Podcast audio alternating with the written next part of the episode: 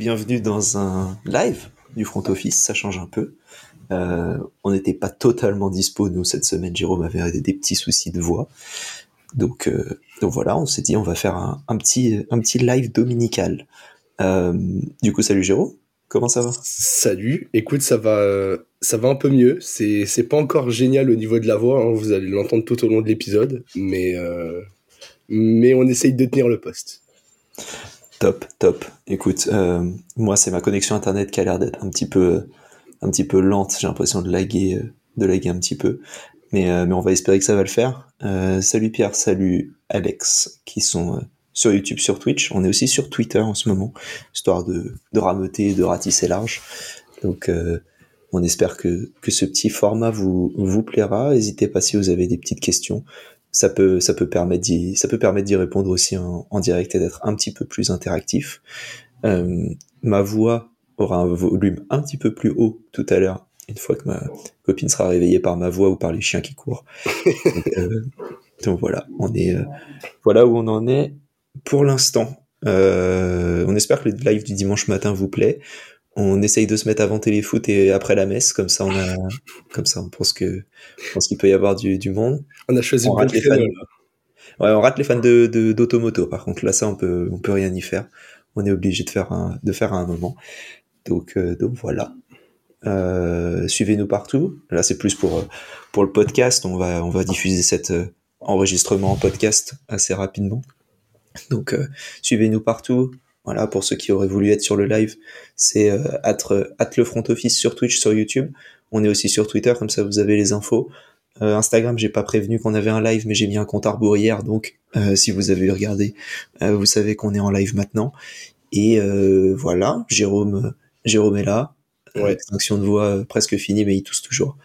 Ouais, je dois t'avouer que la nuit a été compliquée. Je me suis encore demandé si j'allais pas t'envoyer un message au petit matin comme vendredi en mode là c'est chaud, mais au réveil c'était un peu mieux. Donc voilà, tu es honnête, tu es quelqu'un de honnête. Ah ouais, non mais totalement transparent. Hier soir ça partait très très mal, hein. Écoute, l'essentiel c'est d'être là. Ce que je te propose c'est qu'on peut peut-être commencer en parlant rapidement du match entre les Titans et les Steelers qui a eu lieu jeudi, dont on aurait parlé normalement si on avait fait l'épisode vendredi matin. Exactement.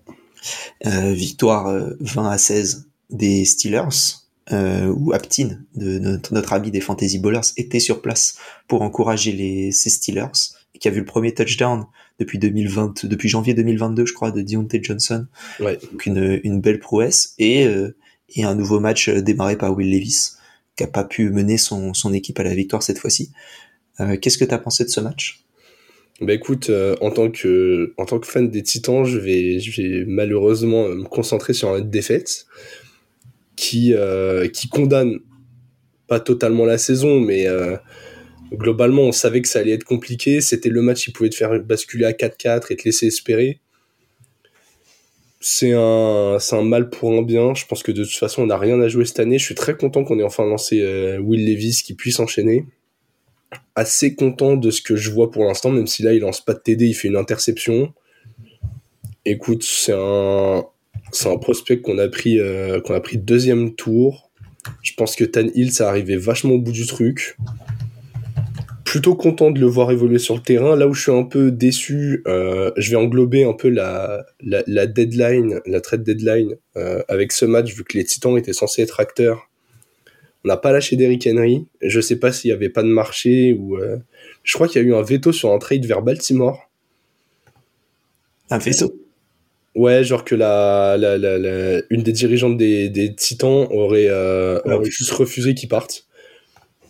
Et du coup, je suis un peu déçu quand même qu'on n'ait pas laissé plus de chance à T.J. Spears qui montre des belles choses.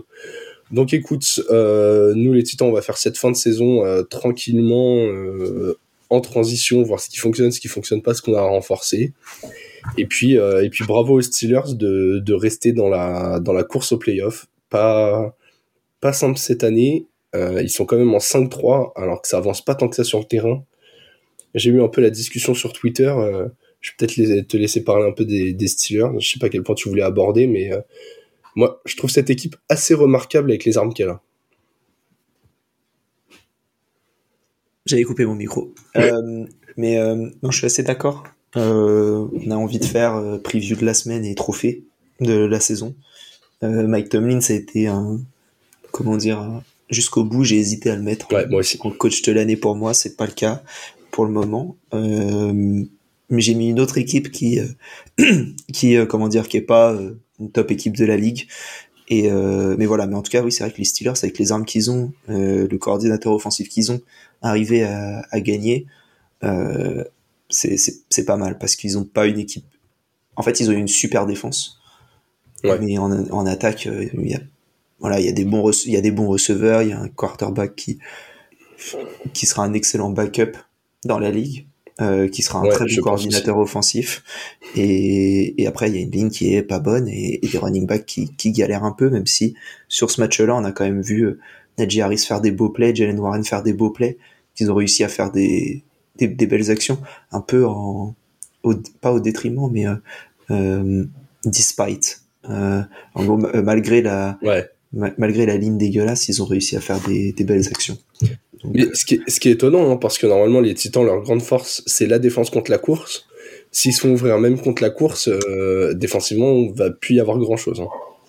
Ça c'est sûr, ça va être compliqué, ça risque d'être compliqué. La perte de Kevin Byard, je pense elle va se faire ressentir encore plus, mais c'est sûr que quand t'as pas un safety comme ça qui peut t'assurer peut-être des bons plays, peut-être t'as un peu moins confiance quand t'es la ligne. C'est un peu l'inverse de ce qu'on voit chez les Vikings où ils ont perdu leur QB et ils sont meilleurs en défense.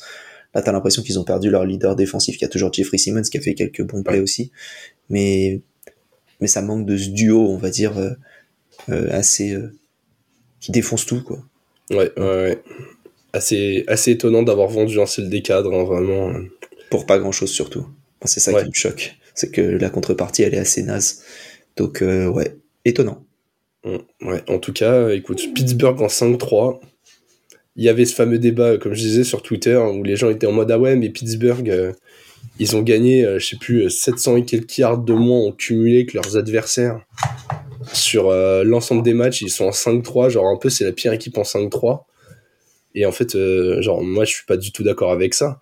Au bout d'un moment, prendre les yards comme si c'était une mesure absolue de la performance d'une équipe, genre si Pittsburgh il gagne des matchs alors qu'il parcourt moins de yards offensivement, c'est que t'as une défense qui provoque des turnovers, qui met des pick six, qui réalise des sacs, enfin les mecs ils ont d'autres aspects du jeu où en fait ils sont dominants. Au bout d'un moment, un match de foot US, une performance, c'est pas que les yards que t'as parcouru, donc ouais, faut prendre tout dans la globalité, et curieux de voir jusqu'où peuvent aller ces Steelers. Totalement. Est-ce que tu avais d'autres choses à rajouter sur ce match-là ? Est-ce que dans le chat, vous avez des choses que vous avez aimées sur ce match-là et que vous avez envie de partager ? N'hésitez pas. En tout cas, on pourra revenir un peu plus tard ou maintenant, en fonction de si vous avez envie. C'est l'avantage de ce live, du coup. On découvre un peu, hein. C'est tout. C'est pas nouveau, mais voilà, quoi. Pour un preview, c'est nouveau. Ouais. Bah, pour être encore transparent avec les quelques personnes qui nous écoutent, hein, c'est vraiment préparé à la volée. On a décidé de sortir un petit peu de notre format. On s'est dit que pour un live, ça pouvait être pas si mal. Donc on va parler de plus de matchs que d'habitude. C'est ça. On va essayer de parler d'à peu près tous les matchs, mais assez rapidement. Ouais. Histoire que vous ayez les quelques clés. Et voilà. Donc je vous propose de passer à la preview de la semaine. Et voilà. Pas de virgule pour ceux qui sont en live. Il y en aura peut-être une pour ceux qui sont en format audio et en format vidéo. Mais voilà, pour le moment, c'est parti pour la preview de la semaine. Et pour démarrer cette preview, tac, je cherche mes petits designs. Hop. Voilà, on va commencer le match entre les Dolphins et les Chiefs. Attention, c'est préparé même quand c'était pas prévu. On arrive quand même à faire des trucs pas mal. C'est ça. Je vais peut-être te laisser parler un chouïa parce que moi, il va falloir que je redémarre mon ordi, j'ai l'impression, parce que la lenteur m'agace. Ouais, on te voit avec un léger décalage. Ouais, c'est ça. Bah écoute, on va prier pour que le stream ne s'arrête pas, et moi je vais revenir dans 30 secondes. Jérôme, je sais que tu ne voulais pas parler trop, mais là c'est ton moment. Écoute, on va sacrifier ce qui reste de gorge et et j'y vais. Bon, je suppose qu'il y en a qui vont être en Allemagne. Déjà, profitez bien de ce match. Dolphins Chiefs, la grosse affiche de la semaine. Il y en a plusieurs. Mais alors celle-ci, on est sur les sommets de l'AFC. On va voir très très clairement un revenge game de Tyreek Hill. J'aurai l'occasion de relancer Alex là-dessus une fois qu'il sera de retour parmi nous, mais je vois pas comment ce match, il va pas vouloir montrer à son ancienne équipe que la prime au cible, c'est lui, et en face, pareil. Même si l'ambiance est encore, je pense, au beau fixe entre Mahomes et Kelsey, entre Mahomes et Hill, il va vouloir montrer avec Kelsey qu'ils n'ont pas besoin de lui pour avancer. Je pense, n'hésitez pas à nous dire ce que vous en pensez dans le chat, mais que ça va être une orgie offensive. Les défenses sont plutôt moyennes. Kansas City défend plutôt bien depuis le début de la saison, mais a subi quelques blessures. Et ils n'ont pas rencontré non plus 50 attaques du niveau de celle de Miami. Donc je pense que Miami va quand même réussir à avancer. Il n'y a pas trop de blessures en attaque. Tyreek va être là, Jalen Waddle va être là, Raheem Mostert sera là au sol. Enfin, normalement, s'il n'y a pas de setback pendant l'échauffement, Jeff Wilson monte en puissance. Tout ce qui manque, c'est Devon Achane, et qui devrait revenir après la bye week, en semaine 11. Côté Kansas City, la défense, on sait que Bolton va manquer. Les corners sont très bons cette année, je trouve, notamment Trent McDuffie. Est-ce que ça va suffire pour réussir à ralentir Tyreek? Je ne suis pas sûr du tout. Et de l'autre côté, de toute façon, la défense de Miami est moyenne aussi. Donc, en gros, Alex, je disais que les deux défenses étaient moyennes, n'étaient pas mauvaises. Et que même si elles avaient un niveau qui était assez correct, ça allait être trop dur d'arrêter les armes offensives des deux côtés et que du coup, on verrait une orgie offensive. Je pense que oui, le différentiel entre les défenses et les attaques est un peu trop haut pour faire quoi que ce soit. Après... je trouve que le niveau des corners des deux équipes, c'est pas les pires de la ligue. Kansas City, c'est pas si mal, et les Dolphins commencent ils viennent de récupérer Jalen Ramsey. Je sais pas si Xavier Howard sera dans le match, mais t'as quand même t'as un duo de corners qui est plutôt très bon. Mais effectivement, ouais, je pense que les attaques vont faire en sorte que ça puisse bien fonctionner. Point important, pas de Taylor Swift, donc Travis Kelce fera 50 yards. Aïe. Et ensuite, voilà, t'as la... Mais bon, les matchs à l'étranger depuis le début de la saison, c'est pas les plus grosses orgies offensives. Non, après, mais tu vois, les Dolphins et les Chiefs. Ouais. Et le Bills de Jaguars, où t'as des défenses qui étaient mieux rodées que les attaques, il a fait 25-20, je crois. Donc t'as eu quand même 45 points cumulés, avec une défense des Jacks qui était très solide, la défense des Bills on la connaît, et tu sentais deux équipes qui étaient pas encore, c'était semaine 5 si je dis pas de bêtises, deux équipes qui étaient pas encore au sommet de ce que ça pouvait envoyer en termes de jeu à la passe. Là vraiment je pense qu'on peut avoir un match très très sale quoi. Ouais, et comme dit Alex des Fantasy Ballers, là la Packer, pour lui le facteur X, c'est la défense contre la course pression avec Karl Aftis et Jones. Effectivement, si la défense contre la course est si la défense contre la course fait mal aux Dolphins qui sont encore sans Achane, Mostert, on a l'impression qu'il est sur une jambe depuis quelques semaines. Et après, tu te retrouves juste avec Jeff Wilson et Salvon Ahmed. Peut-être c'est un peu moins bien. Tyreek qui court vite, mais à un moment, il faut qu'il ait le temps de courir aussi. Donc, pareil pour Jalen Waddle. Ah mais tu vois, j'ai l'impression que Tua, il arrive à trouver... Là où il est très très fort cette saison, je trouve, c'est que ses lectures, elles vont très vite. Il a énormément d'armes, et t'as certains QB un peu moyens, ou quand ils ont trop d'armes, j'ai taclé personne, mais c'est un des défauts de Justin Fields, par exemple. Il voit jamais la meilleure solution libre, quasiment. Et bah Tua, je trouve qu'il a cette faculté-là. Le gars, il a 2-3 receveurs de talent, 2-3 running backs de talent, ça bouge bien autour de lui, l'attaque, elle est explosive. Et lui, en fait, il ralentit pas ça. Il fait vraiment la lecture. Je suis pas allé voir la stat des temps de relâche du ballon, dans combien de temps il libère la balle après le snap. Mais l'impression visuelle que ça rend, en tout cas, c'est que tu as le fait rapidement. Oui. Alors après, ouais, ça, comme tu disais, ça aide d'avoir un Tyreek qui se démarque hyper rapidement, ça forcément. Mais ouais, tu vois, je trouve que tu vois, cette année, il prend moins de gros chocs qu'il a pu prendre les autres années. Il se réceptionne mieux aussi, hein, comme on l'avait dit plus tôt dans la saison. Voilà, exactement. Il s'est bien entraîné, mais votre ligne, elle est ok, tu vois, pareil, un peu comme la défense, elle est ok tiers, je trouve. Mais lui, il lâche la balle vite, vous concédez pas des tonnes de sacs, ou en tout cas pas des sacs qui vous empêchent de marquer beaucoup de points. Non, franchement, je suis hyper curieux de voir ce que ça va donner. Et comme je disais pendant ton absence, en plus, il y a un côté revenge game pour Tyreek Hill, et de l'autre côté, t'as le Joe Moms Kelsey qui va vouloir prouver qu'ils ont pas besoin de lui pour avancer. Ça me surprendrait pas qu'on ait au moins 60 points dans le match. Oui, moi non plus. Tu vois, un 35-25, je serais vraiment pas surpris.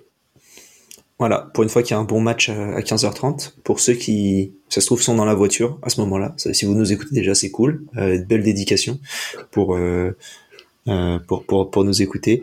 Et salut Louchop qui nous écoute depuis Twitch. Mais en tout cas, effectivement, un beau match à Francfort qui la NFL nous a bien gâtés. Et j'entendais des rumeurs aussi comme quoi ils cherchaient un nouvel endroit pour faire une expansion de la NFL. Et que t'avais Paris qui était quand même assez bien vu, peut-être pour faire un match, même si ce sera sûrement un match. Oh purée, ça gratte là dans la gorge.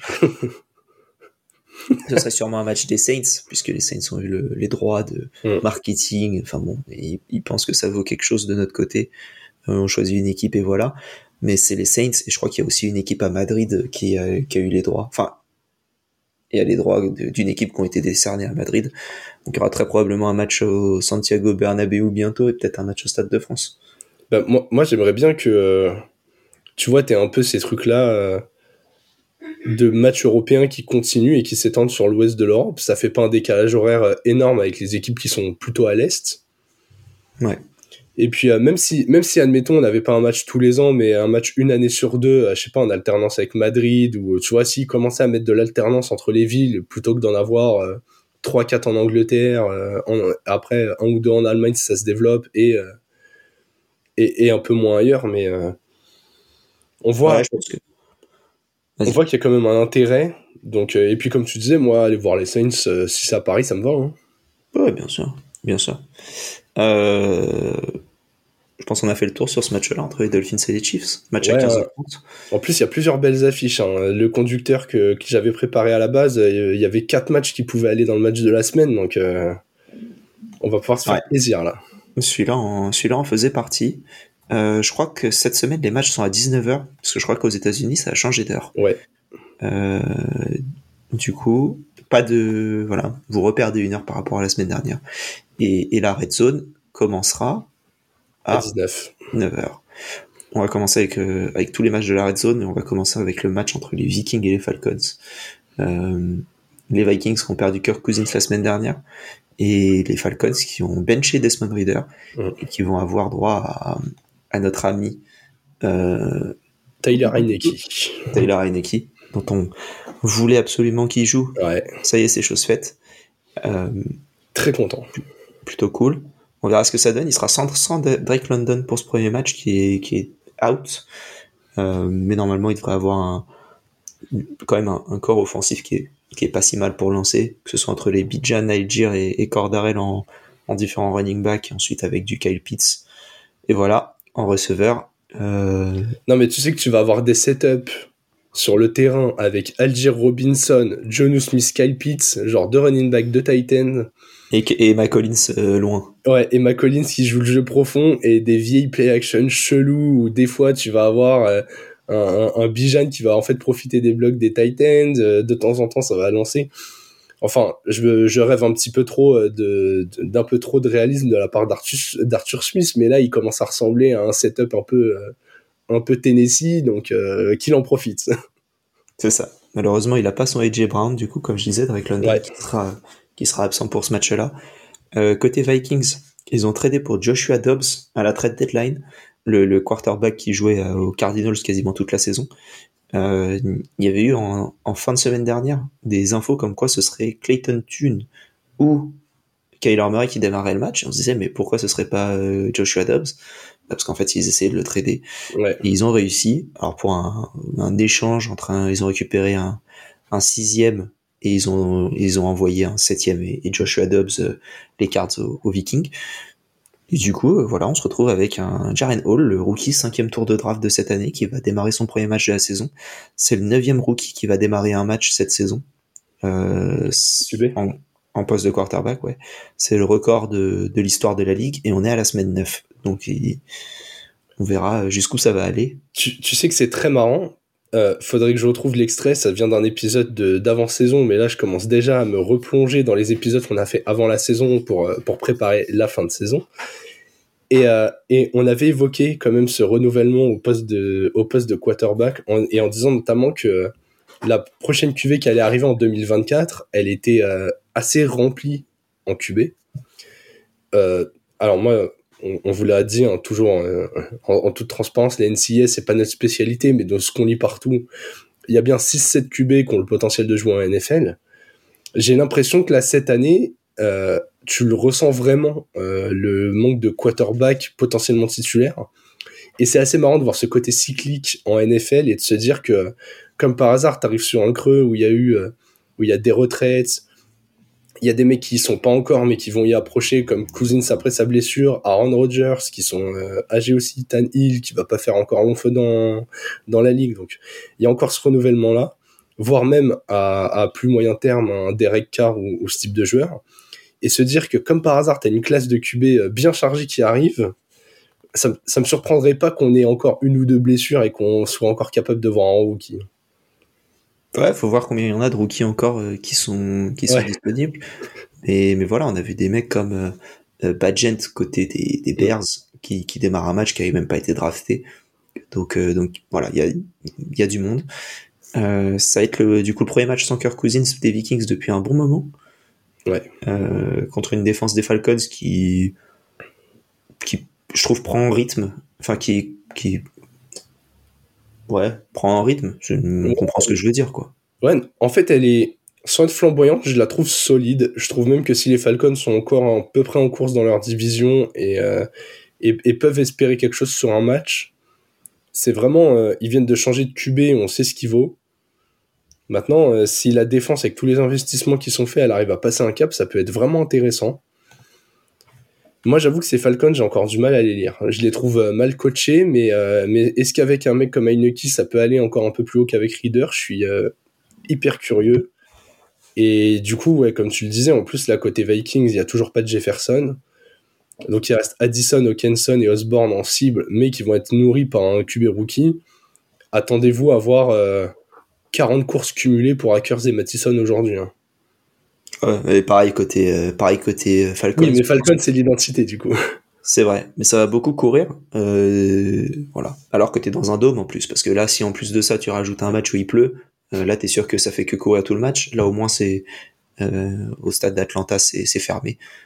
Donc, les conditions de jeu seront nickel pour voir une bouillie de football. Ça, c'est mon avis, en tout cas. Ouais, assez d'accord. Pas le match sur lequel je vais passer le plus de temps, je pense.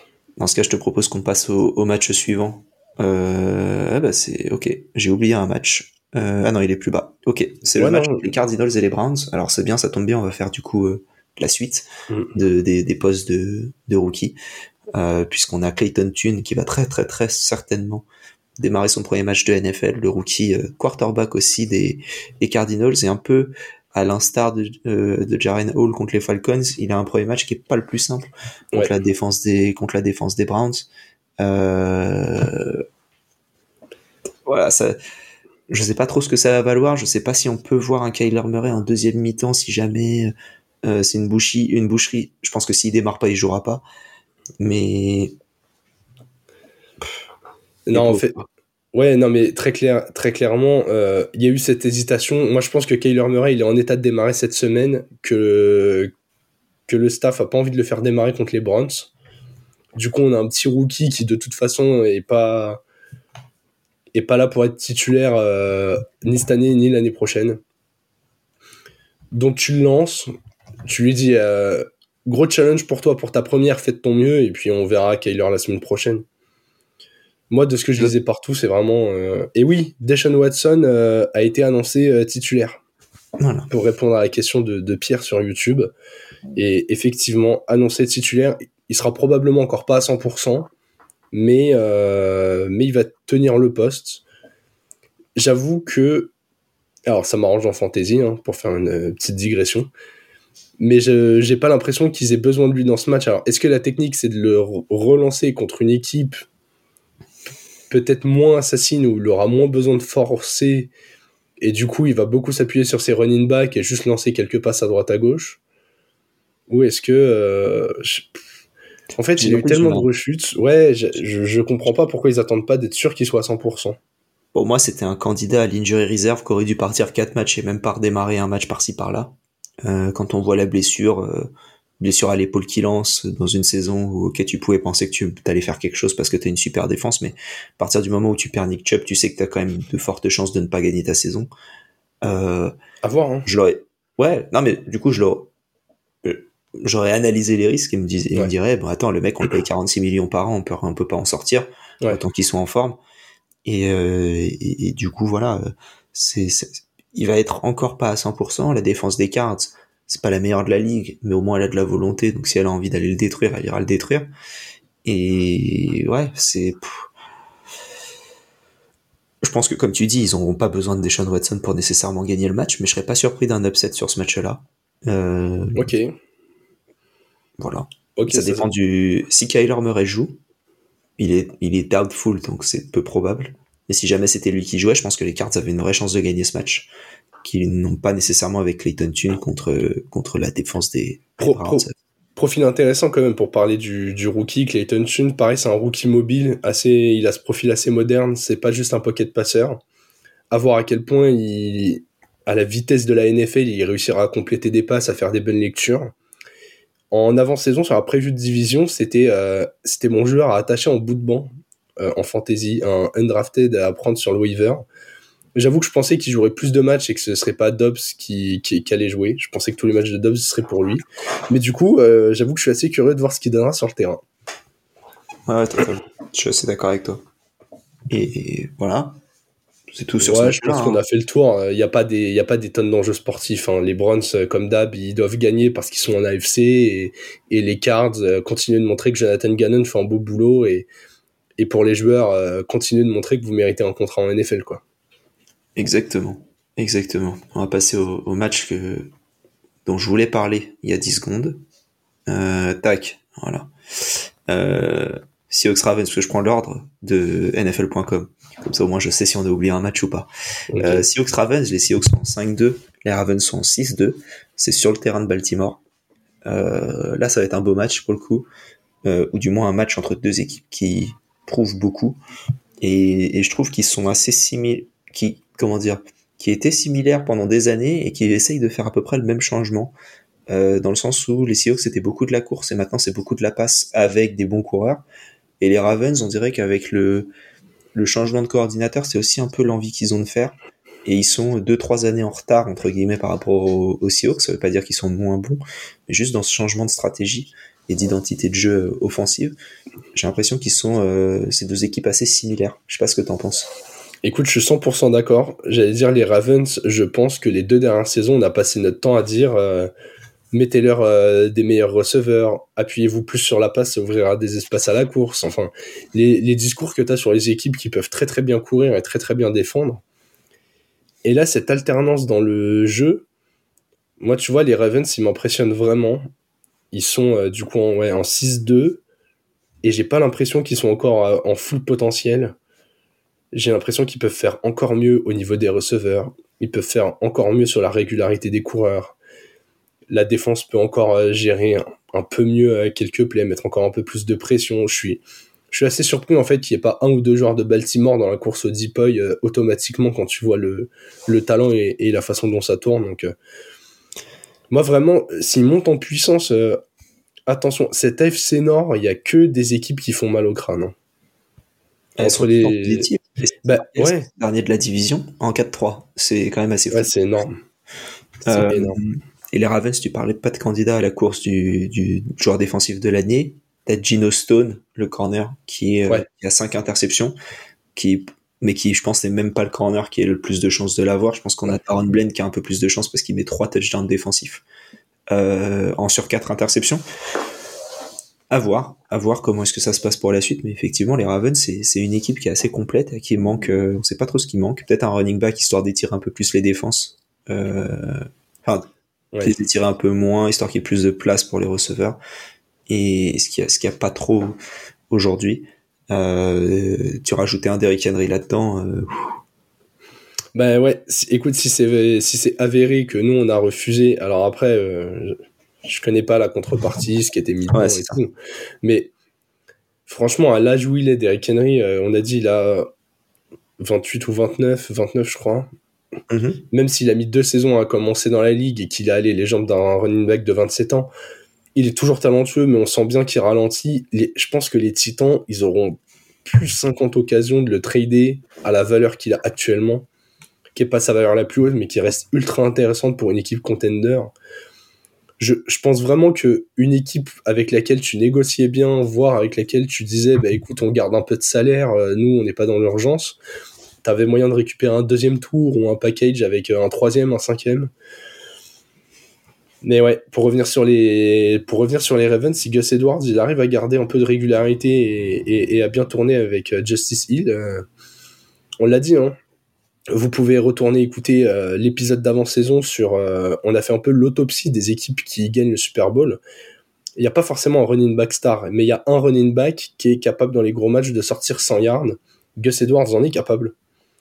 Donc, hyper curieux, hein, comme je disais. Il y a quand même très souvent un receveur alpha qui se dégage, ce qui n'est pas non plus le cas de côté Ravens, malheureusement, pour l'instant. Et c'est pour ça que je disais, ils ne sont pas encore à 100%. Moi, je suis très curieux de voir la 2e partie de saison de Zay Flowers, qui fait déjà une première partie très solide.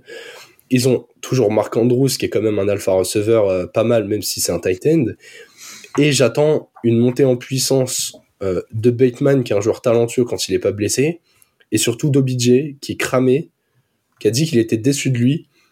J'espère qu'il se connaît assez pour se gérer et se dire, si on va en play-off, je dois refaire comme avec les Rams, sortir les gros matchs à ce moment-là. Moi, je suis pas un gros fan du personnage OBJ, pour être honnête, même si c'était une des figures de la ligue sur les 10 dernières années. Mais j'avoue que sa capacité, et notamment cette saison avec les Rams, à comme ça sortir des grosses perfs de son sac au moment où il faut, c'est quand même admirable chez les gros sportifs. Si le gars, à la fin de la saison, les Ravens arrivent à aller plus loin que ce qu'on attend d'eux, même sans aller au Super Bowl, déjà s'ils font une finale AFC, je pense que ce sera déjà bien solide vu l'AFC, et que OBJ il a fait des matchs de playoff très solides, je dirais ok, t'as pas été bon pendant 18 semaines, mais j'avoue sur les gros matchs t'étais là. Totalement. On se garde le prono pour la fin. Ouais, on se garde le prono pour la fin, et puis désolé pour les amis des CEO, que j'avoue qu'on est très focus Ravens, mais non, mais en fait les Seahawks, j'avoue qu'il n'y a pas trop de surprises, globalement ils font ce qu'on attend d'eux, hein.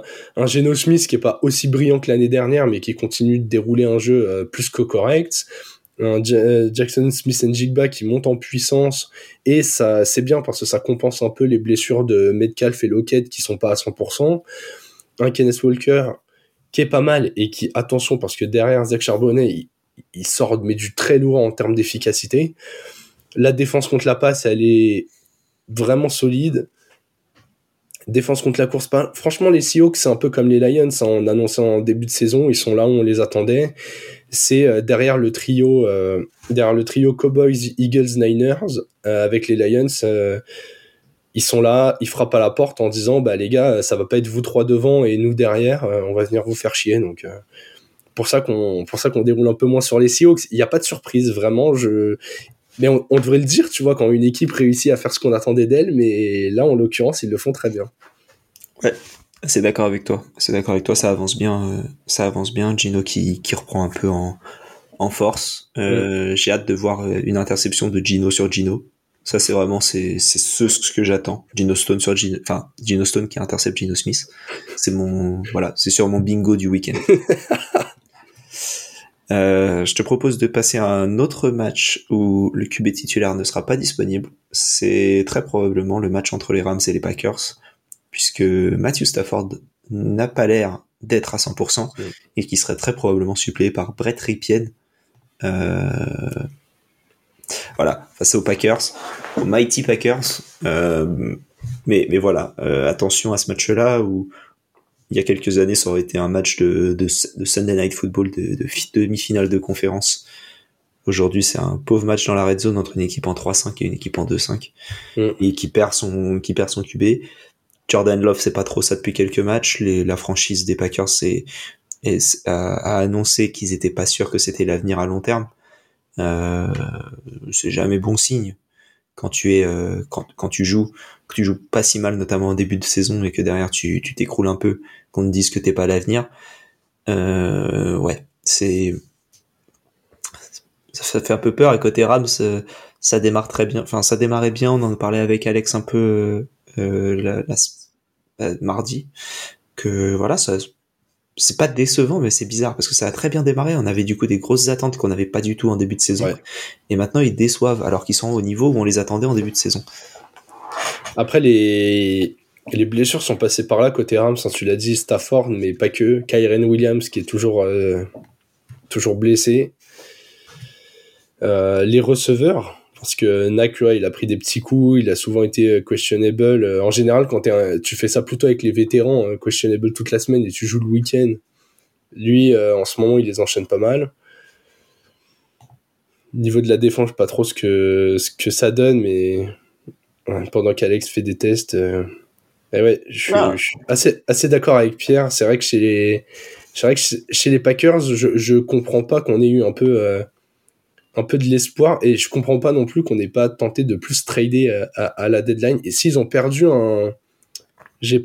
Rasul Douglas, voilà, qui visiblement était très très apprécié par la commu des Packers, je pense qu'il y avait moyen de sortir plus de joueurs. Je sais pas à quel point, contre quelle contrepartie, mais est-ce que un peu à l'image des Titans, c'est pas le moment où t'avais envie de voir s'il y a pas quelqu'un qui voulait Darren Jones pour un package 4e tour, 6e tour ou quelque chose comme ça?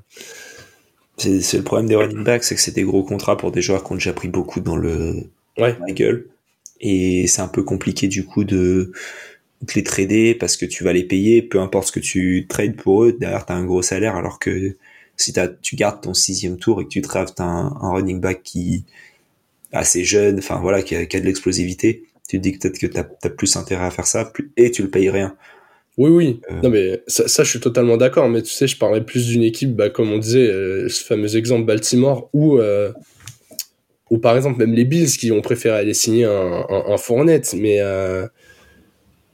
tu vois, t'as des équipes qui ont besoin de se renforcer en saison, qui peuvent pas attendre la prochaine draft parce qu'ils sont contenders ou qu'ils veulent espérer quelque chose. Mais oui, je crois que Alex des Ballers a un avis sur le front office des Packers.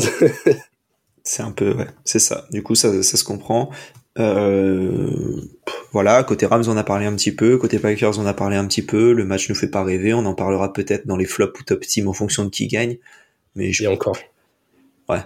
Je pense que c'est plus un trick play qui peut arriver pour ce rewind si jamais on a quelque chose de gros. Mais bon. Exactement.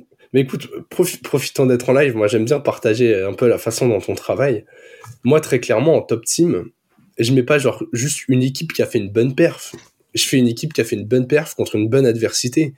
Parce qu'en soi, je sais pas, t'es les Bills, tu mets 40-0 aux Bears. Bon, ok, ta presta, elle était solide. Par contre, tu mets 40-0 aux Browns au complet. Là, ouais, je te mets dans les top teams. L'opposition joue de ouf dedans. C'est ça. Et donc là, voilà, c'est au mieux un trick play, au pire un fumble, quoi. Ouais, c'est ça. Voilà, donc si vous avez envie d'écouter, nous écouter parler des Rams et des Packers, peu de chance. Hop, on va passer au match suivant entre les Buccaneers et les Texans. Buccaneers en 3-4 qui se déplacent sur le terrain des Texans en 3-4 également. Ce match, il me plaît, honnêtement. Il me plaît, mais j'ai rien à dire. Moi, il me plaît parce que j'ai l'impression que les Texans rencontrent les premières grosse difficulté, entre guillemets. En début de saison, quand t'as un rookie qui tourne bien, une équipe jeune qui tourne bien, t'as un peu cet effet de surprise. Un ou deux bons matchs suffit à les mettre en confiance et à les faire enchaîner. Là, ils sont en 3-4. Ils n'ont pas d'intérêt, les Texans, à tanker totalement. Hein. Le tanking, ils l'ont déjà fait. Ils ont récupéré C.J. Stroud. Là, maintenant, tu as envie de tester tes jeunes. Tu es un peu dans ce format, comme quand les Jaguars sont montés en puissance, où tu as envie de te challenger jusqu'au bout, quitte à échouer à la porte des playoffs. Et je trouve que ce match contre les Bucks, c'est pile poil ce qu'il leur fallait pour avoir du challenge et quand même pouvoir rebondir. T'as deux équipes, comme tu l'as dit, qui sont en 3-4, donc deux équipes qui mathématiquement sont encore loin d'être éliminées de la course au play-off. Les Bucks, en plus, ils sont dans une division ultra ouverte. C'est des équipes qui, avec le matos qu'ils ont, produisent vachement bien depuis le début de la saison, donc hyper curieux de voir ce que ça va donner. J'aime beaucoup l'opposition de style avec des Texans qui avancent très bien à la passe, qui ont un peu plus de mal au sol, avec un Dameon Pierce qui va être out d'ailleurs, on devrait avoir Singletary en numéro 1. Et de l'autre côté, les Bucks qui profitent d'un midfield qui tourne pas si mal, qui ont deux bons receveurs, qui ont, eux, de leur côté, un peu de mal à établir le jeu au sol avec Rashad White. Je crois que c'est eux qui ont Chase Edmonds, qui est enfin revenu de blessure, qui a enfin été activé, qui a pas fait des mauvaises premières portées la semaine dernière, qui pourrait monter dans la charte. Écoute, je trouve que ce match, il y aura des enseignements à en tirer. Et malgré le bilan des équipes, ouais, hyper curieux de voir ce que ça va donner. Vraiment, c'est le genre de match où t'as plein de trucs à surveiller et je trouve ça assez kiffant. Je suis d'accord. Je suis d'accord que voilà, c'est un match à surveiller. Mais ouais. Puis il y a des talents des deux côtés, quoi. Oui, totalement. Ça, c'est évident. Moi, j'aime bien ce que les Texans sont en train de faire. Ils partaient de si loin et ils arrivent à tourner la franchise. Et je pense qu'il y a un avenir qui est pas mal, ouais.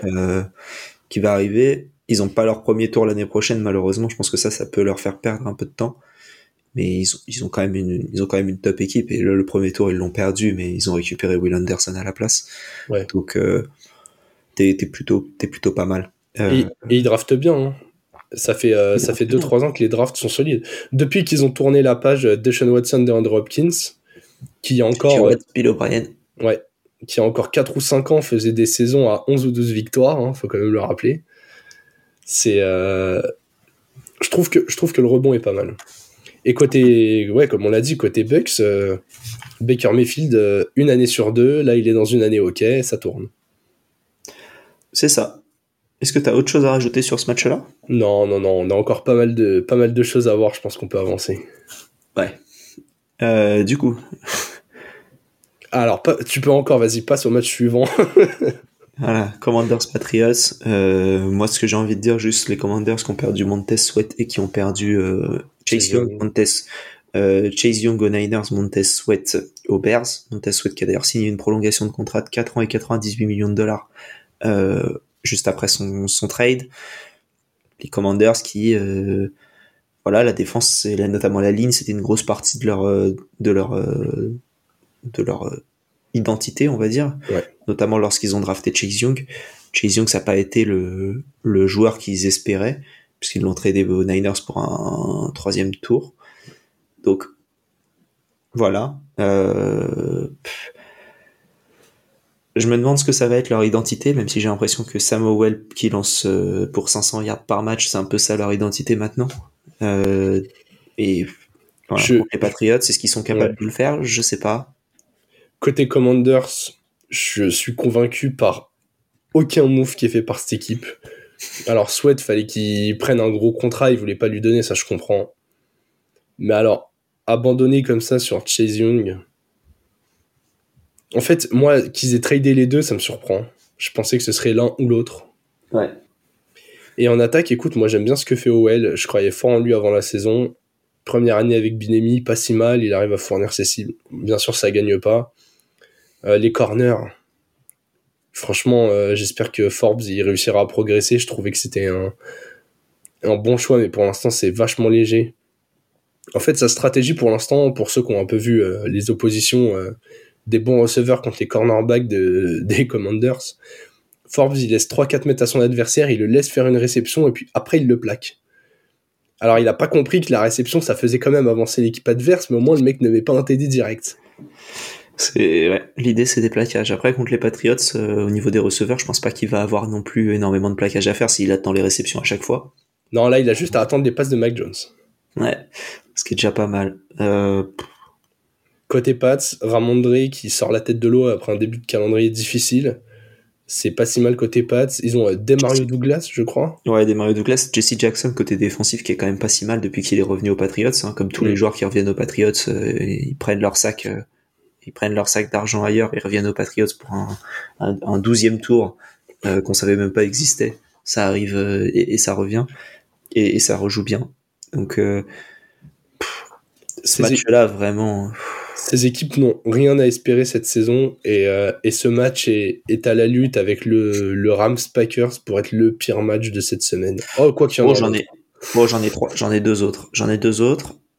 Écoute, je te propose qu'on enchaîne directement avec un des matchs qui ne m'intéresse absolument pas. C'est ce match-là entre les Bears et les Saints, mais il y en a un autre qui est encore pire, qui arrivera dans deux. En fait, c'est assez fou. On est assez schizophrène sur ça, mais les semaines où il y a genre 3, 4 ou 5 bonnes affiches, fatalement, il reste moins de bonnes équipes à se faire affronter de l'autre côté. Donc du coup, on a aussi 4 ou 5 mauvaises affiches. Je sais pas ce que vous préférez. Est-ce que vous préférez plein d'affiches moyennes et aucun match qui sort du lot ? Ou 4-5 bonnes affiches, mais à côté 4-5 poubelles qui te donnent pas très envie de manger, quoi. Moi, en tout cas, je sais ce que je préfère. Moi, je sais ce que je préfère, hein, mais moi, je préfère avoir quelques affiches. Comme ça, je regarde ces matchs-là, et ensuite le reste, je regarde le petit résumé vite fait. Ouais, non, mais écoute, ce Bears Saints, je te trouve un peu dur. Parce que les Saints sont dans une division qui est ouverte, déjà. Donc, fatalement, il y a un enjeu sportif pour eux. Mathématiquement, ils sont encore très très bien placés pour gagner cette div. Hein. Ouais. Alors, il y a Lucho qui nous dit que même les matchs nuls peuvent sortir de bonnes surprises. Écoute, oui, et on essaye de tout survoler pour pouvoir faire nos épisodes. Mais forcément, on prend plus de plaisir à regarder un Seattle-Baltimore qu'à regarder, un Commanders Patriots. Et pour répondre à la question sur Matthew Judon pour les Patriots très rapidement, il espère un retour en 2023. Donc, déjà, c'est positif. Il devait être out pour la saison. Au moment où il s'est blessé, c'était les premiers échos. Ouais. Après, retour en 2023, quand ta saison s'arrête en décembre 2023, c'est con, quoi. Enfin, ils jouent jusqu'en janvier, mais ils n'auront plus rien à jouer. Non, mais ouais, les Saints, ils sont en 4-4 quand même, pour revenir sur le match. Ils sont en 4-4. Il y a des bons joueurs dans cette équipe. Des deux côtés du ballon, on savait la défense solide, mais même en attaque, il y a vraiment des bons joueurs. À savoir comment tu les nourris. Je suis assez partisan avec quelque chose que je crois tu as dit il y a 2 semaines. Où j'en reviens presque à me redemander si voir un peu plus de Tyson Hill, ce serait pas sympathique. Ah oui. Parce qu'en fait, ce mec est tellement imprévisible. Tu snaps sur lui, peut-être qu'il va compléter une passe de 5 yards, peut-être qu'il va lancer une saucisse à 32 yards qui n'arrivera jamais sur un receveur, ou peut-être va-t-il faire une course de 55 yards et marquer un TD, rien que pour l'inconnu qu'il apporte. Là où, de toute façon... Derek Carr, on lui lance le ballon, il tourne la tête, il voit Alvin Kamara, passe de 1 yard, Kamara qui, hop, il arrache 4-5 plaquages, course de 26 yards derrière, et on avance comme ça. Et puis t'as Olavé, qui s'est démarqué, qui a mis son défenseur 18 yards derrière lui, qui lève le bras en attendant la balle, et puis qui l'a jamais, donc... Non, franchement, les Saints, offensivement, c'est un spectacle assez intéressant à voir sur le terrain. Olavé, il a l'air tellement tout le temps démarqué. Mais oui, c'est infernal. Je comprends pas. J'arrive pas à comprendre. Il a quand même 13 targets par match. Il en reçoit 7 par match, j'ai l'impression, à chaque fois. Il reçoit 7 réceptions sur ses 15 targets qu'il a tous les matchs. Et t'as l'impression que c'est pas à cause de lui, quoi. Ce mec-là, il est trop fort, mais il a Derek Carr qui n'est pas à son top niveau, quoi. J'ai une explication, c'est que ce fameux 7 sur 15, les 8 targets qui sont sur lui mais qu'il attrape pas, c'est celle où il est démarqué en profondeur. Et puis les 7 qu'il attrape, c'est les passes à 3-4 yards quand il revient un peu dans le cœur du jeu, parce qu'il en a pas marre de, il en a un peu marre de pas savoir à quoi ressemble un ballon de foutu S. Donc ouais, forcément, il fait un petit tracé court, on lui donne, tac, hop, gain de 4 yards. Non, franchement, c'est... En fait, cette équipe des Saints, ça a un côté frustrant, parce que t'as l'impression que si t'avais le Derek Carr il y a 2-3 ans, bah en fait, ta division, tu seras en train de la piétiner, quoi. Bah oui, je pense. Même pas besoin d'être flamboyant. T'as les Falcons qui sont moyens, t'as les Bucks qui sont moyens, t'as les Panthers qui jouent en NCAA. Enfin, voilà. Genre, t'as quand même une division qui est vachement ouverte. Et là, t'es en 4-4. Pas spoiler mon pronostic, mais normalement, match à domicile contre les Bears, tu devrais finir la semaine en 5-4. Côté Bears, j'avoue, je sais pas, j'en attends un peu trop rien. Je suis... En fait, vu que Justin Fields n'est pas là, j'ai pas envie de les évaluer, quoi. Ben moi, j'ai envie de voir le... J'espère que Montez Sweat jouera son match. Et auquel cas, comment est-ce qu'il s'intègre dans cette défense qui avait fait des bons investissements, notamment à l'intersaison. Ça m'intéresse pas mal. Et face à une attaque des Saints qui, comme tu l'as dit... joue sur l'objectif, c'est de faire 10 yards, quoi. C'est pas d'aller mettre un touchdown, c'est de faire 10 yards par 10 yards en faisant des passes de 3-4 avec Kamara par-ci par-là. Donc je me dis que l'impact de la ligne défensive va être plus fort que contre d'autres équipes, et je pense que les Bears là ils peuvent s'en sortir face à ces Saints là. Le problème derrière, c'est qu'offensivement t'es trop limité et t'as pas assez d'imprévisibilité, notamment en l'absence de Justin Fields, mais aussi l'absence de Khalil Herbert qui fait du bien en receveur. En running back, pardon. Et en receveur, il te manque un vrai 2. Ouais. Et je pense que voilà, DJ Moore, il va avoir beaucoup de Marshall Latimore. Et à part ça, ce sera Cole Kmet qu'il faudra viser. T'as toujours Darnell Mooney, mais... Ouais, il y a toujours Darnell Mooney depuis 15 ans. En fait, moi, je pense que c'est un joueur très correct pour être receveur 2. Mais je pense que tu peux commencer à te dire, je vais nourrir 2 receveurs et un tight end, quand t'as un quarterback qui lance assez de passes pour ça. Genre, au bout d'un moment, tu peux pas décemment te dire « Ah, j'ai une option 2 », quand de toute façon, ta balle, tu la lances pas, ou tu la lances à tes running back, ou tu la lances... Enfin, Didi Moore, pareil, je sais pas la stat, combien de screen pass il a dû recevoir, où en fait, le mec, juste on veut lui mettre le ballon dans les mains et le laisser avancer. T'es même pas là, oui, à faire des plays où tu dessines un truc, une passe à 15-20 yards à compléter sur ton receveur 2 ou 3 parce que t'as le QB qui peut lui mettre dans les mains, quoi. Déjà, Justin Fields a pas les meilleures lectures, mais il a au moins un bon bras. Et Badgent, voilà, si c'est un mec undrafted, c'est pas pour rien. C'est pas un mauvais joueur, franchement.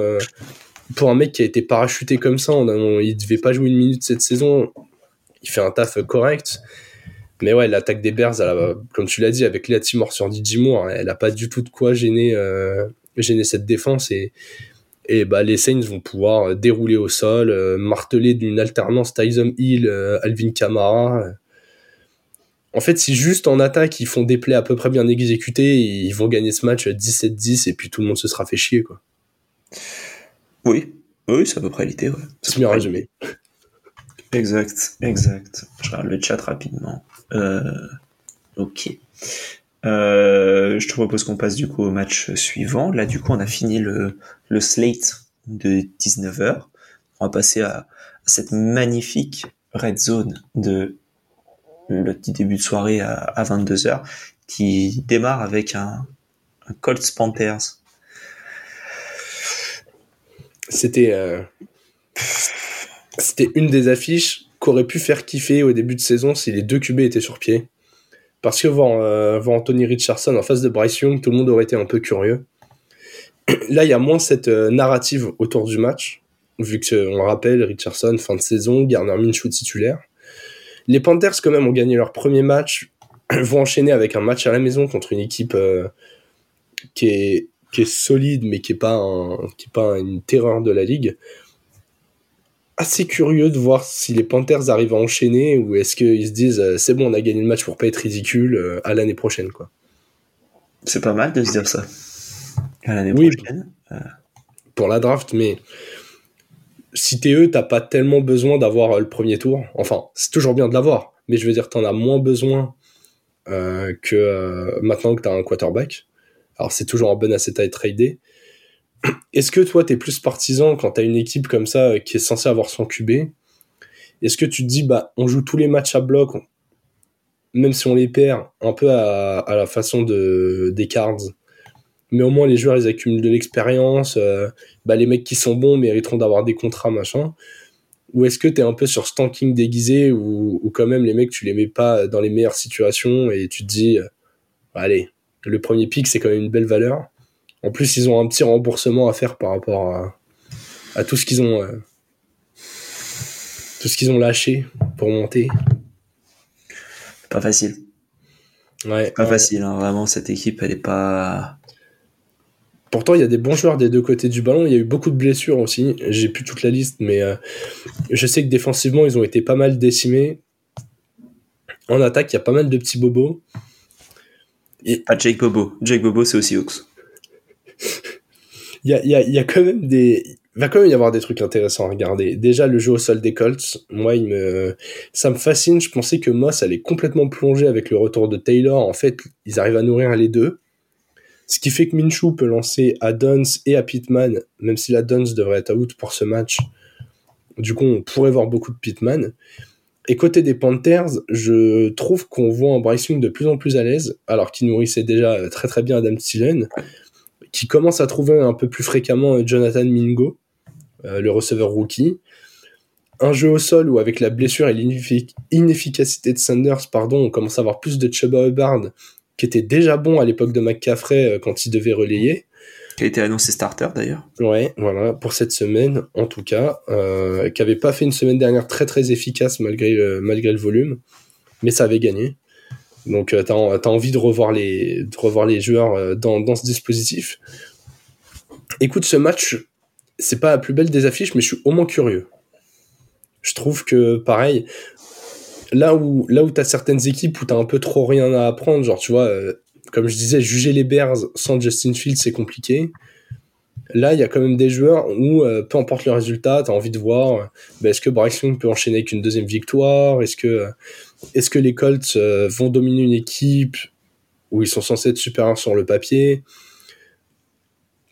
Alors, à 22-25, il y a quand même un match un peu plus gros qui va se jouer, donc pas sûr que j'ai les deux yeux sur ce Colts Panthers. On parlera juste après de ce match-là. Mais je suis au moins curieux. Je suis d'accord, mais t'as au moins 20 minutes où tu peux regarder tranquillou le Colts Panthers. Bon, après, il y aura sûrement un match qui se terminera à ce moment-là. Mais genre un Rams Packers qui ira en prolongation et du coup, tu devras te dire, est-ce que je fais Rams Packers ou est-ce que je fais Colts Panthers?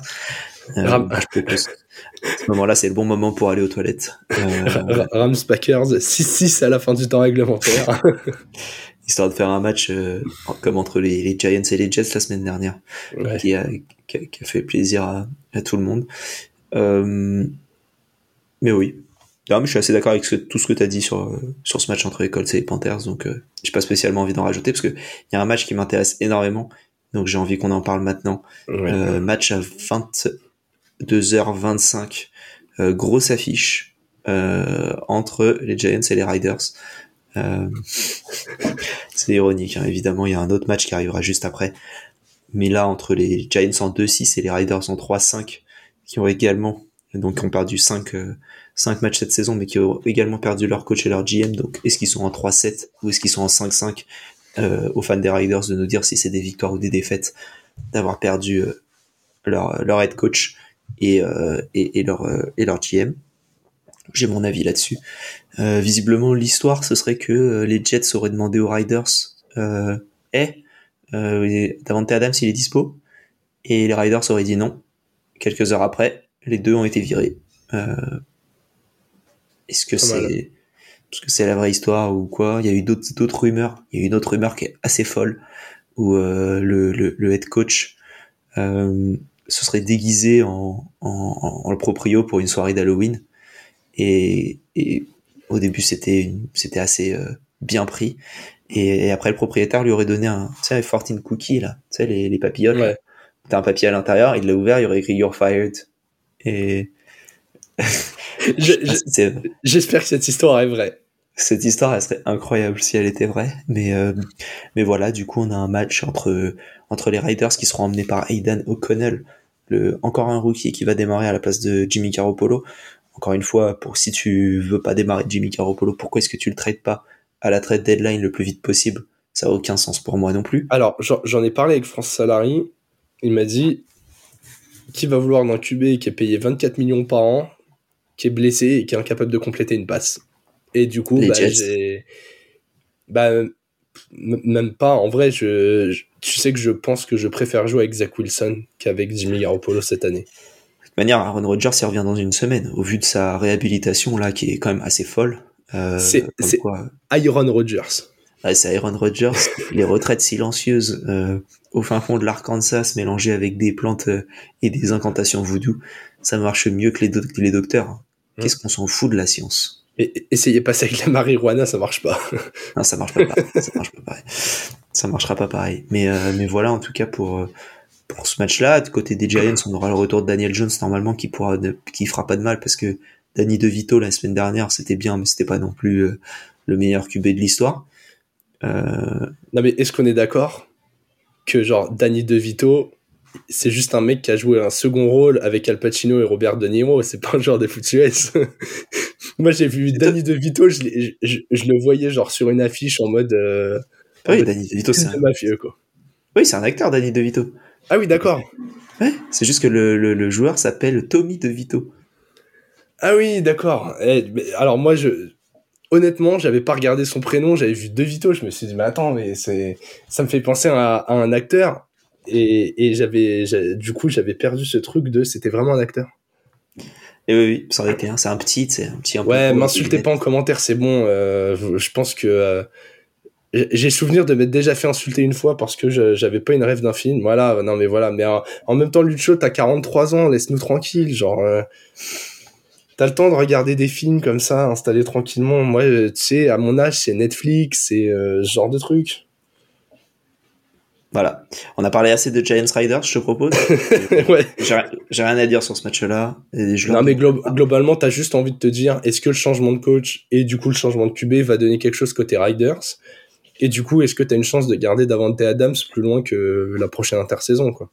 Ouais, exactement. C'était censé être notre focus équipe cette semaine, mais on le fera plutôt la semaine prochaine, du coup, après ce premier match-là.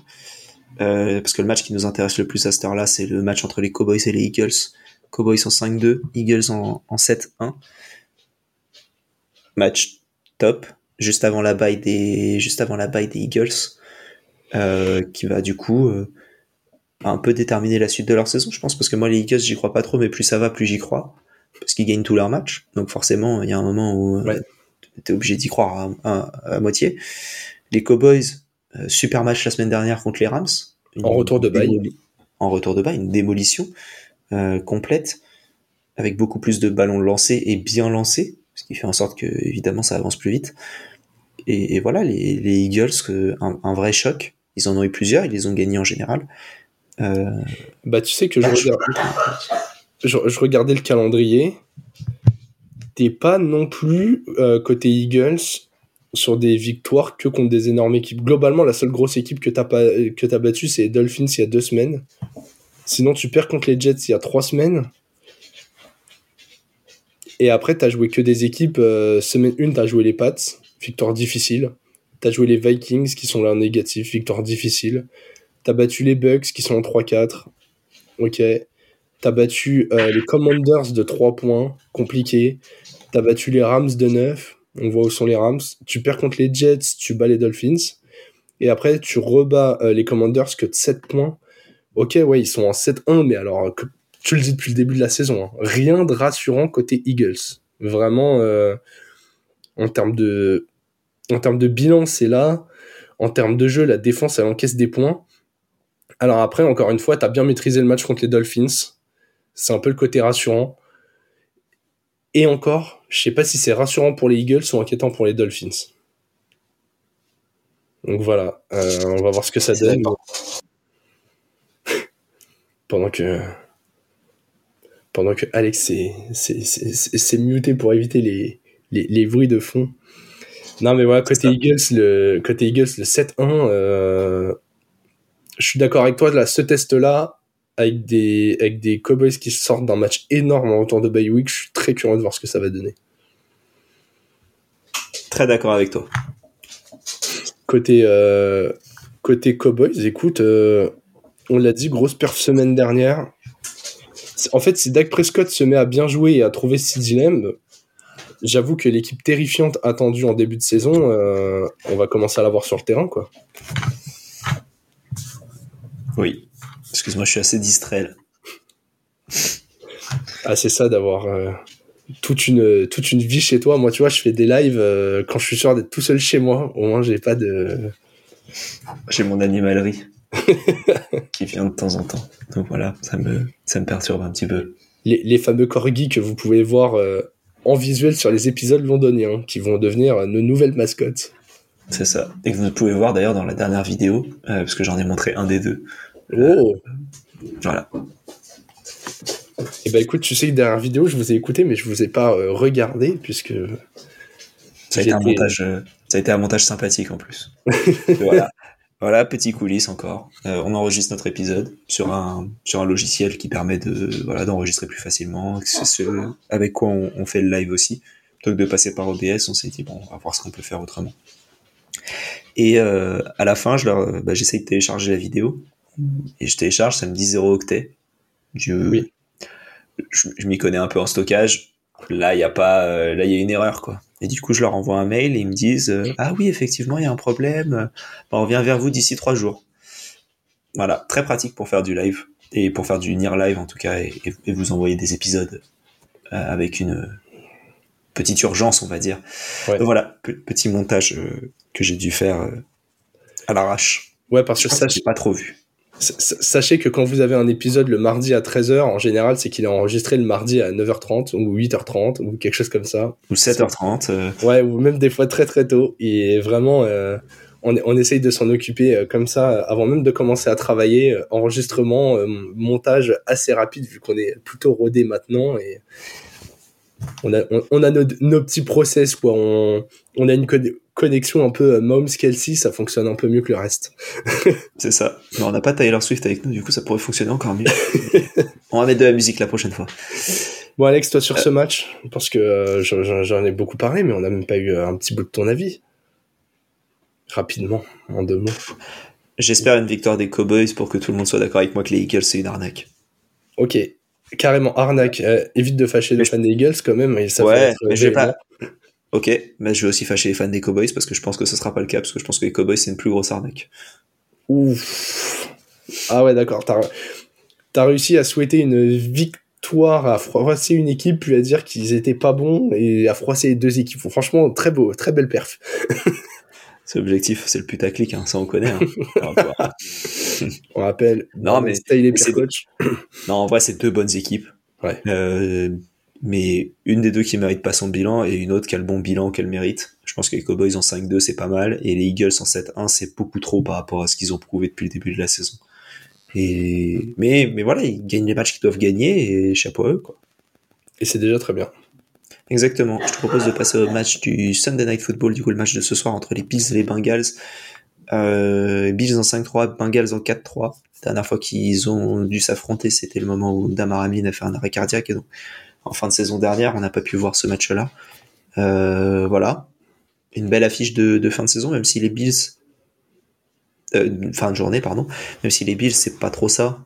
Les Bengals, c'est pas trop ça non plus. C'est un match qui va relancer, je pense, une des 2 équipes. Les Bengals montent en puissance, quand même. C'est exactement ce que j'allais dire. Et je pense que les Bengals, c'est l'équipe qui va être relancée par ce match-là. Okay. Les Bills, moi, je les vois plus continuer sur une spirale un peu plus négative. Voilà. Écoute, sur le conducteur, j'avais mis match entre 2 équipes qui m'inquiètent parce que globalement, les Bills ils perdent le premier match de la saison contre les Jets qui perdent Rodgers pendant le match. Derrière, comme d'hab, on se met à rêver de Bills qui deviennent dominants parce qu'ils tapent les Dolphins. Et les Dolphins, on le rappelle, qu'ils perdent contre les Bills par assurant, contre les Eagles par assurant. C'est leurs 2 seules défaites, mais c'est les 2 gros matchs qu'ils ont joués. Et derrière, bon, tu perds contre les Jags à Londres, des Jags qui avaient encore de la marge. Tu galères à battre les Giants. Tu perds contre les Pats. Tu bats les Bucks que de 6 points. Alors là, un match un peu maîtrisé, mais où t'as vraiment pas de marge non plus. Genre. Et les Bills... Je me rappelle de... Alors, hot takes qui est déjà fausse, mais vu que je me replonge dans les épisodes, je regardais, j'avais dit premier coach viré, Sean McDermott. C'est pas le cas, mais il a de la chance qu'il n'y ait pas un ou deux matchs qui est tourné en sa défaveur, hein, parce que là, vraiment, les Bills, je suis pas du tout rassuré. Je te comprends. Mais côté Bengals, en revanche, je trouve que ça fait partie de ces équipes qui montent en puissance et qui ont encore de la marge, comme les Ravens. Cette division, vraiment celui qui va gagner la division et qui sera l'équipe de sa div va aller plus loin en playoff, il aura vraiment fait une saison de malade. Hein. Totalement d'accord avec toi. Ouais. Ça va être... Moi, ça me fait peur, ce match-là. Je sais pas trop quoi en attendre, en fait. Ah, si les Bills gagnent de 20 points, j'aurais bien l'air con avec mon discours, mais j'ai un peu de mal à y croire. Je comprends. Dernier match. Match du Monday Night Football. On est content. Chargers-Jets. Chargers en 3-4. Jets en 4-3. Et Jets en 4-3. Assez fou quand même. Ouais. Assez fou quand tu sais que t'es toujours mené par Zach Wilson et que tu n'es pas allé chercher un quarterback à la trade deadline. Surpris de l'absence de move. Après, peut-être que les noms qui étaient dispo les ont pas fait rêver. Ils ont pas, je pense, essayé de challenger pour un Tan Hill. Est-ce que Tan Hill, c'est mieux que Zach Wilson? Ça a peut-être plus d'XP, mais ça produit plus beaucoup. Dobbs, je pense pas qu'un quarterback comme Dobbs apporte une vraie plus-value par rapport à un Zach Wilson qui connaît le système. Et après, c'était plus grand-chose de dispo, quoi, à moins de sortir une offre impossible à refuser pour une équipe, mais... Franchement, ces Jets, il y a une identité, il y a une défense qui est très bonne. Encore une fois, c'est une équipe qui gagne surtout par la défense. Une attaque qui court bien. Pas grâce à Dalvin Cook, surtout grâce à Breece Hall et Michael Carter. D'ailleurs, je suis assez content que le coaching staff ait fait reculer Dalvin Cook un peu dans la hiérarchie, qu'on ait un peu de Michael Carter. Je pense que c'était le bon choix. On a un Garrett Wilson qui est clairement un alpha receveur. On le voit même avec Zach Wilson. Il est trop fort. Ouais, il est vraiment très fort. Et ouais, je sais pas ce que tu penses des Jets, mais je sais que c'est une équipe qui te plaît. Enfin, qui te plaît. Qui me plaît. C'est-à-dire que... le travail est bien réalisé, quoi. Ouais, voilà. Ça, je suis d'accord. C'est compliqué. Ils sont pas tirés une balle dans le pied parce qu'ils ont pas le choix. Mais ouais. Ils n'avaient pas un super backup pour Aaron Rodgers. Et au final, ça fonctionne. Ça fonctionne avec Zach Wilson. Ouais. En 4-3, en ayant eu des matchs quand même assez difficiles, et notamment, comme on disait, hein, c'est les seuls à avoir battu les Eagles. Ils ont bien fonctionné face aux Chiefs, même si ça n'a pas gagné, mais voilà, ça avance plutôt pas mal. Et ouais, moi, je suis assez surpris par le travail de tout ce coaching. Pour moi, les limitations au niveau de l'équipe, c'est plus au niveau de GM parce qu'ils veulent pas faire plus. Après, je sais que j'ai tort, mais je me dis, c'est dommage de pas aller chercher mieux que Zach Wilson. Après, si tu penses et ton coach te dit que Zach Wilson, c'est avec ça qu'ils veulent avancer, bah écoute, tant mieux. Et puis si tu vois en plus comment Aaron Rodgers revient, tu te dis peut-être qu'il n'y a pas besoin en fait d'aller chercher quelqu'un, parce que si on est en play-off, on reprend Aaron Rodgers et on gagne tout. Ouais, puis après c'était quoi tes opportunités aussi, comme je disais, ouais, t'as déjà investi sur Aaron Rodgers, t'as peut-être pas d'équipe qui était prête comme ça à lâcher son titulaire au milieu de saison, et si l'upside en termes de talent, il est très très léger. Ça sert pas à grand chose d'investir, sachant que l'avantage de Zach Wilson, c'est au moins qu'il connaît déjà les systèmes, quoi. T'as pas de période d'adaptation dans une saison où ton but, c'est quand même, si possible, d'aller en play-off. Totalement. Et côté Chargers, ils seront sans Joshua Palmer, sans Mike Williams, qui est toujours blessé. Donc en attaque, ce sera du Keenan Allen beaucoup. Et peut-être enfin Quentin Johnston qui pourra enfin faire quelque chose. Keenan Allen, il va être je sais pas s'il va avoir le traitement sauce Gardner tout le match, mais je pense qu'il va avoir beaucoup de sauce. Ouais. Et s'il a pas de, enfin, il va être beaucoup pris. Je m'attends à un match compliqué pour ces Chargers là où sans Josh Palmer, ça risque d'être un peu compliqué. Ça va beaucoup reposer sur les épaules d'Austin Eckler, je pense. Ouais, probablement. Ouais. Qui est de retour à un niveau assez explosif, que ce soit à la passe ou à la course. Après, t'as le talent de Justin Herbert qui est capable de trouver des seconds couteaux. Tu vois, là, je serais pas surpris qu'un Gerald Everett sorte un très gros match. Pas trop le choix, de toute façon. Ouais, de ce que dit Alex, c'est que les Jets sont pas cherchés à avoir un QB. Par contre, ils ont tenté Adams, ça j'en avais entendu parler, mais Mike Evans des Bucks, j'en avais pas entendu parler. Mais ça a du sens. Ça a du sens. Bah tu vois, moi je suis pas trop d'accord. Je pense que... Vas-y. Bah en fait, tu sais que t'as Garrett Wilson. C'est ton receveur 1. T'as Allen Lazard, c'est un receveur 2. 3. Bah 2-3, allez. C'est un mec qui va te faire 800 yards et 5 TD la saison. Selon ce que t'as autour, si t'as un bon jeu au sol, t'as peut-être pas besoin d'avoir mieux. Là, tu vas faire quoi ? Tu vas amener une autre cible, aller peut-être pour dégager un peu d'espace pour Garrett Wilson, mais de toute façon, t'as pas actuellement de QB pour compléter. Ça, je suis totalement d'accord, oui. Pour moi, c'est un investissement qui aurait été encore une fois cher, alors que c'est pas ton problème immédiat. Après, je dis pas, si t'es sûr qu'Aaron Rodgers va rejouer pour les playoffs et que tu te dis avoir une menace de plus...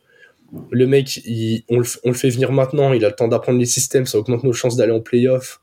Et en fait, Aaron Rodgers, pour Noël, il a un nouveau tendon d'Achille et c'est lui qui fait le dernier mois de compétition, why not ? Mais si c'est pour encore lâcher des assets, te retrouver avec un autre receveur, et en fait, Aaron Rodgers, il se remet pas bien, il joue pas cette année, il revient au début de la saison prochaine, mais...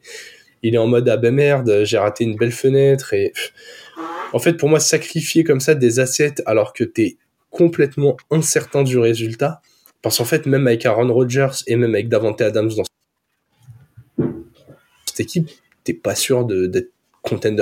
Des chances, ça c'est sûr, mais t'es dans une AFC ultra solide. Et au bout d'un moment, moi, tenter un home run qui sacrifie un peu comme ça...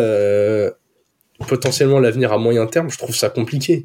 Je rappelle que les franchises NFL, et pour moi, d'ailleurs, dans tout le sport américain, tu dois gérer tes assets comme si tu étais dans une entreprise. Et est-ce que demain, tu as envie comme ça de dire vas-y, bah, je sors 100% de ma bankroll, 100% de mon capital pour mes investissements ?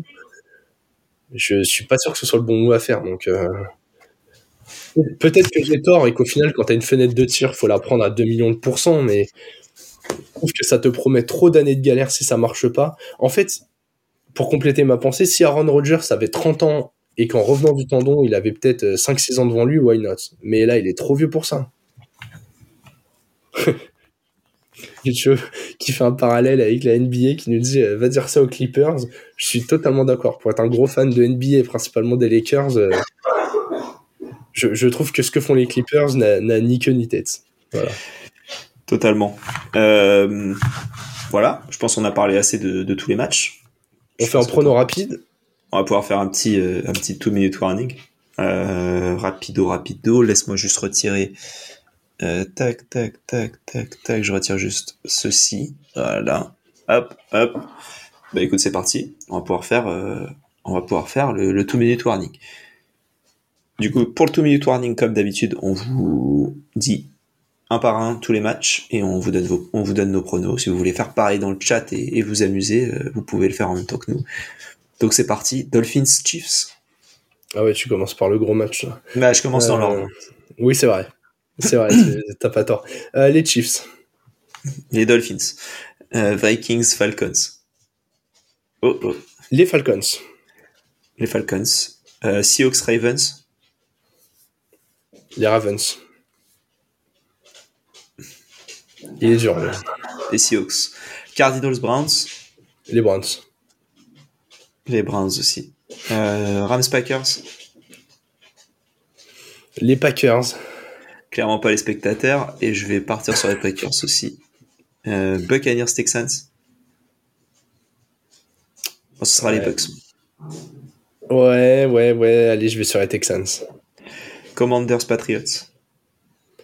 Les deux perdent. Non, les Patriots. Patriots aussi. Bears, Saints. Les Saints. Les Saints. Colts, Panthers. Les Panthers. Les Colts. Giants, Raiders.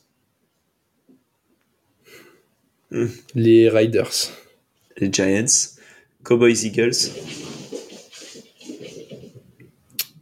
Les Cowboys. Cowboys aussi. Bills, Bengals. Les Bengals. Les Bengals aussi. Et Chargers, Jets. Les Jets. Les Jets aussi. Voilà. Plutôt, c'est rare qu'on ait si peu de différences. Ouais, c'est vrai. Il y a 4 peut-être.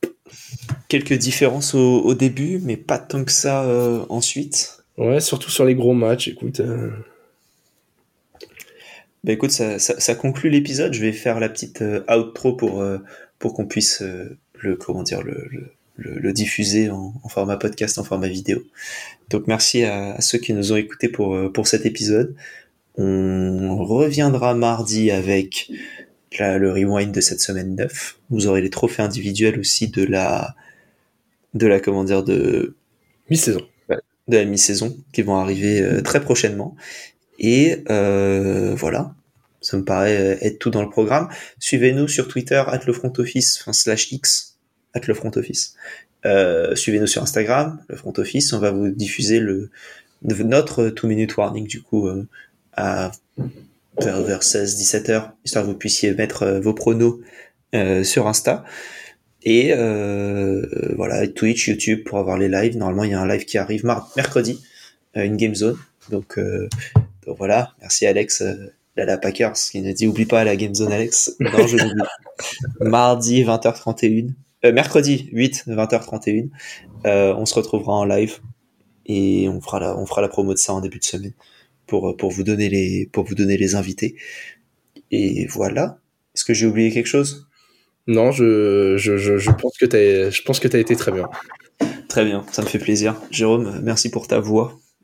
Qui m'a l'air bien mieux, mais je pense que tu ne parleras plus pendant 3 jours là. Et écoutez, merci à ceux qui ont été en live avec nous. On va voir pour le live faire un autre épisode peut-être. On va y réfléchir juste après l'outro. Et voilà, donc bonne journée à tous et vive le football.